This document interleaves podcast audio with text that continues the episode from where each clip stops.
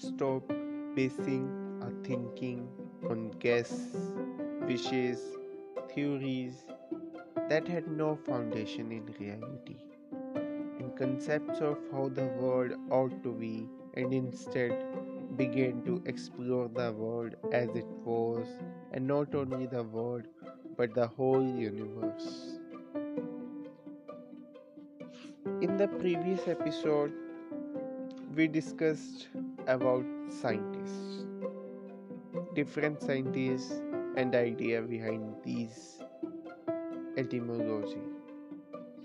We discussed 10 words, and today in this episode of Vocabulary Builder, we'll discuss the origin of those words.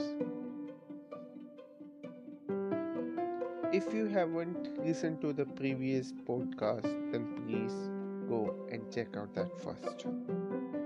The first word is anthropologist, which comes from very familiar word anthropos, which means mankind, and logos, which means science and study, anthropology.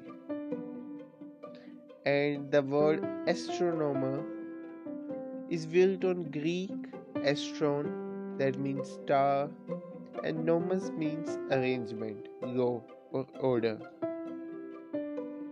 As the astronomer is interested in the arrangement of stars and celestial bodies. Third word was geologist, which came from Greek word z and logi, logos. G or geo means earth. The science is geology. Biologist combines bios, life, with logos, science and study. So biologist is one who study the science behind life. Botanist is from Greek word botane, which means plant, and the field is botany. And zoologist is from Greek word zoion, which means animal, and the science is zoology. And you know the word zodiac, that is a diagram used in astronomy, is also derived from the word zonian, animal. Now the branch of zoology dealing with insects is named entomology, from the Greek word en, which means in plus tom, a cutting. The adjective is entomology. And the word insect makes the same point. It is built on Latin in plus sectus, a form of the verb meaning to cut. Phil means love, and logos means that science, but it may also means word or speech, as it means in philology, the love of words, and its adjective philanthropy, and then it forms philology, and it's the one who studies philanthropy is philologist. Philology is studied by philologists. And the next word was semantic. The semantic is professionally involved in semantics. Semantics like orthopedics, pediatrics, and obstetrics. So a semanticist is also a linguistic scientist who explored the subtle, elusive relationship between language and thinking, between meaning and words. And the last one was sociologist. And the word sociologos combines from two words, logos, which means science or study, and socius, which is socius is the root word of social or associate, socialize, society, antisocial, sociable, as well as asocial, which combines the negative prefix a with socius. So a social person or a socius is one who prefer to get involved with other peoples.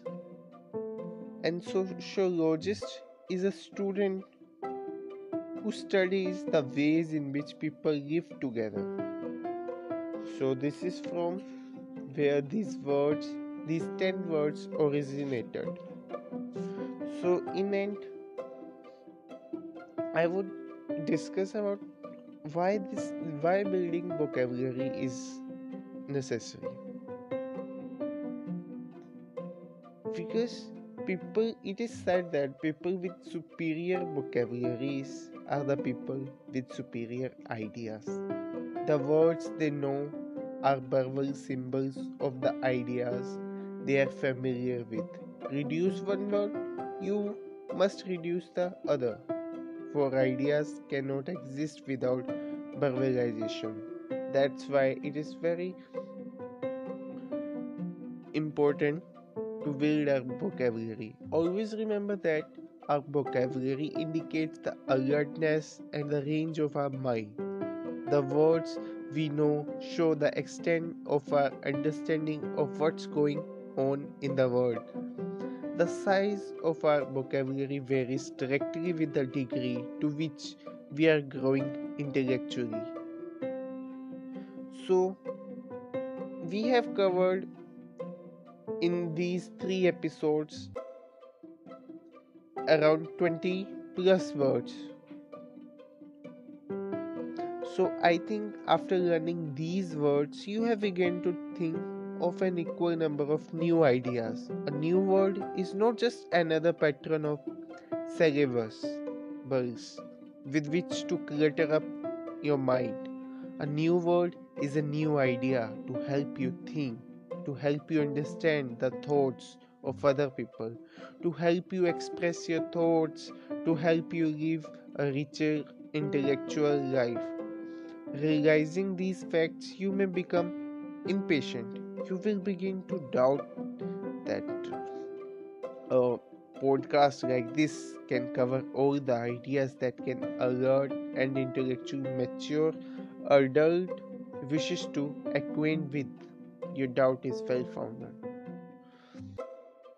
But keep interest, keep belief in me.